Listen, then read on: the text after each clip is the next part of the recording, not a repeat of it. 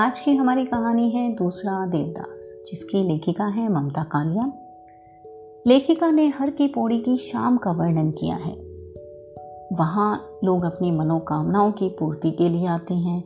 हर की पौड़ी पर संध्या अपने अलग ही रूप में दिखाई देती है। वास्तव में यह गंगा मैया की आरती का समय है। जैसे जैसे आरती का समय करीब आता जाता है वैसे वैसे फूलों के दोने महँगे होते जाते हैं। पाँच बजे एक रुपए में बिकने वाले फूलों के दोने अब दो दो रुपए के हो गए। आरती शुरू होने वाली है।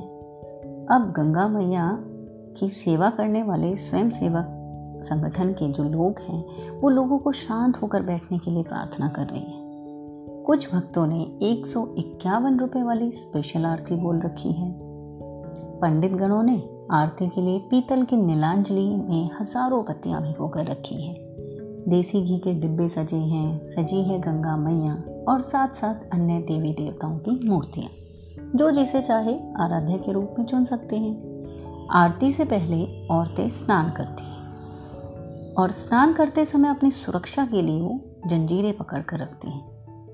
जो पुरुष स्नान कर चुके हैं, पंडे उनके माथे पर तिलक लगा रहे हैं। हर व्यक्ति अपनी अपनी मनोकामना पूरी होने की खुशी में आरती करवा रहा है। यह संध्या बेला है। अचानक हज़ारों दीपक जल उठते हैं। पंडित अपना आसन छोड़ देते हैं और हाथों में नीलांजलि थामे जय गंगे मैया गायन के साथ आरती शुरू कर देते हैं। इसी के साथ घंटे घड़ियाल बज उठते हैं और लोगों की मनोतियाँ लिए दोने लहरों पर बहने लगते हैं। गोताखोर उनमें से पैसे उठाते हैं। यही तो उनकी आजीविका का साधन है। अब उन्हीं बचे खुले पैसों को इकट्ठा करके उनकी जो बीवियाँ हैं, बहन हैं, वो रेजगारी के रूप में एक एक दो दो रुपए में बेचती हैं। अब आरती जब गाते गाते पुजारी का स्वर थकने लगता है तो उसी समय लता मंगेशकर की सुरीली आवाज़ लाउड स्पीकर पर ओम जय जगदीश हरे की ध्वनि के साथ गूंजने लगती है। अधिकांश औरतें गीले कपड़ों में ही आरती में शामिल होती हैं। गंगा के पावन जल में हज़ारों दीपों की छाया झिलमिलाने लगती है और वातावरण में अगरू, चंदन की अलौकिक महक भर उठती है। भक्तगण इस समय पुजारियों को जी खोल कर दान देते हैं और पुजारीगण उन्हें ढेर सारा प्रसाद दे रहे हैं। इतना सारा कि उनके खाने के बाद भी बच जाता है। इस दान दक्षिणा में जो खर्च होता है, वो भक्तों को सुखदायी लगता है, क्योंकि वो अपनी मनोकामना पूरी होने की खुशी में ये खर्च कर रहे हैं। तो इस खर्च को करते समय उन्हें दुख नहीं, सुख प्राप्ति होती है। आरती खत्म होने के बाद आरती के दोने फिर एक एक रुपए के बिकने लगते हैं। कहानी का नायक संभव बड़ी देर से घाट पर नहा रहा था। नहाकर जब वह घाट पर आया तो मंगल पंडा उसके पास आया और तिलक लगाना चाहा, लेकिन उसने अपना चेहरा हटा लिया।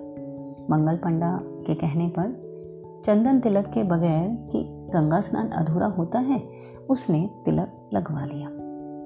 वह वापस जा रहा था कि छोटे से मंदिर के पुजारी ने आवाज़ लगाई, अरे दर्शन तो करते जाओ। यह सुनकर संभव को नानी की बात याद आई। कि मंदिर में बीस आने चढ़ा कर आने हैं। संभव को एक रुपया तो मिल गया, पर उसे चवन्नी न मिल सकी। यह देखकर पुजारी ने उसे खुले पैसे वापस करने की बात कही।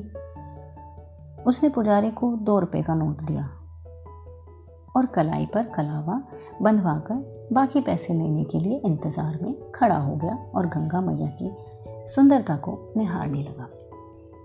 तभी पुजारी ने एक नाजुक सी कलाई पर कलावा बांधा। वह हाथ थाली में पाँच रुपए रखकर पूजा अर्चना में रम गया। वास्तव में यह बेहद सौम्य लड़की का हाथ था।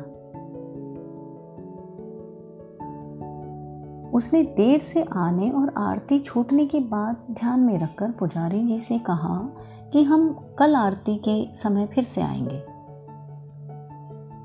संभव पचहत्तर पैसे लौटाने की बात?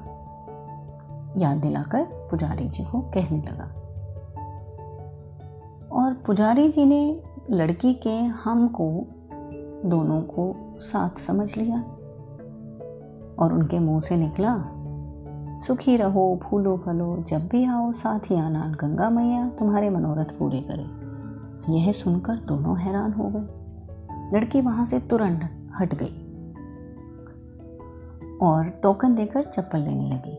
संयोग से संभव की चप्पलें भी वहीं थी। चप्पल लेते समय दोनों की आँखें फिर से टकराई।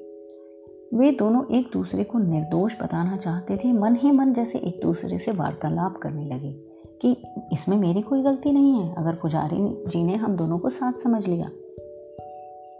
और उधर लड़की के मन में जैसे भाव चल रहे हैं कि तुम्हें भी इतने पास खड़े होने की क्या ज़रूरत थी?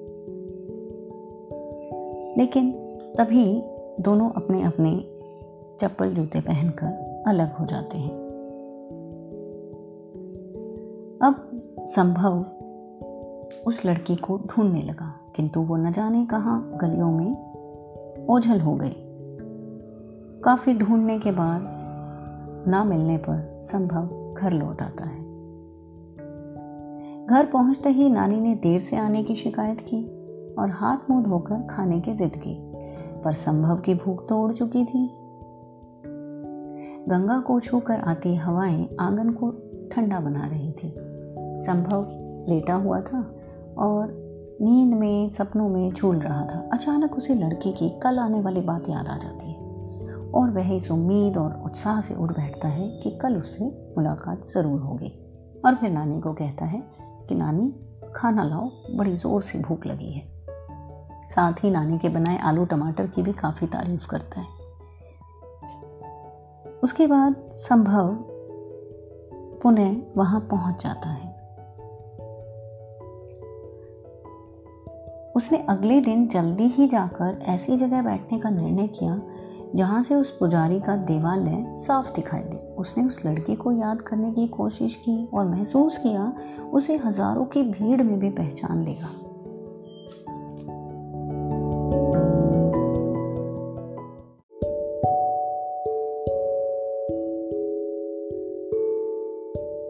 जेब में बीस रुपए लिए हर की पौड़ी पर आ गया। आज घाट पर काफ़ी भीड़ है। तभी उसका ध्यान उसके पास बैठे बच्चे पर गया। बातचीत में उस बच्चे ने बताया कि वह रोहतक से अपनी बुआ के साथ आया है और मनसा देवी जाना चाहता है। संभव को भी वह स्थान बहुत आकर्षित कर रहा था, लेकिन उसकी नानी ने उसे ड्रॉपवे पर चलने वाली झूला गाड़ी में बैठने से बिल्कुल मना किया था। संभव ने बच्चे से कहा, अगर गिर गए तो? बच्चे ने हंसकर कहा, इतने बड़े होकर भी भैया डरते हो? गिरेंगे कैसे? इतने लोग जो चढ़ रहे हैं। संभव रोपवे के पास कुछ देर में पहुँच गया।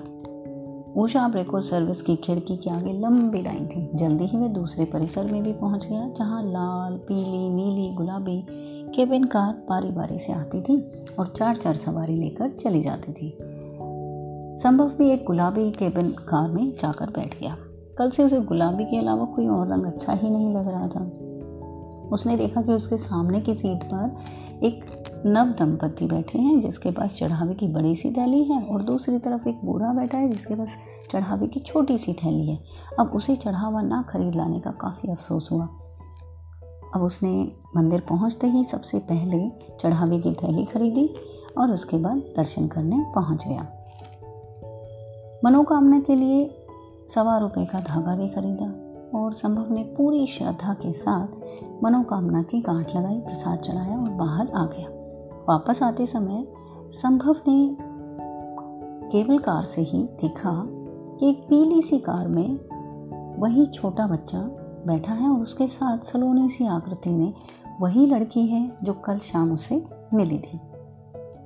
केबल कार से नीचे पहुँचते ही संभव ने भागकर आगे जाते हुए लड़के के कंधे को पर हाथ रखा और कहा, कहो दोस्त, तभी आगे से एक बारीक सी आवाज़ आती है।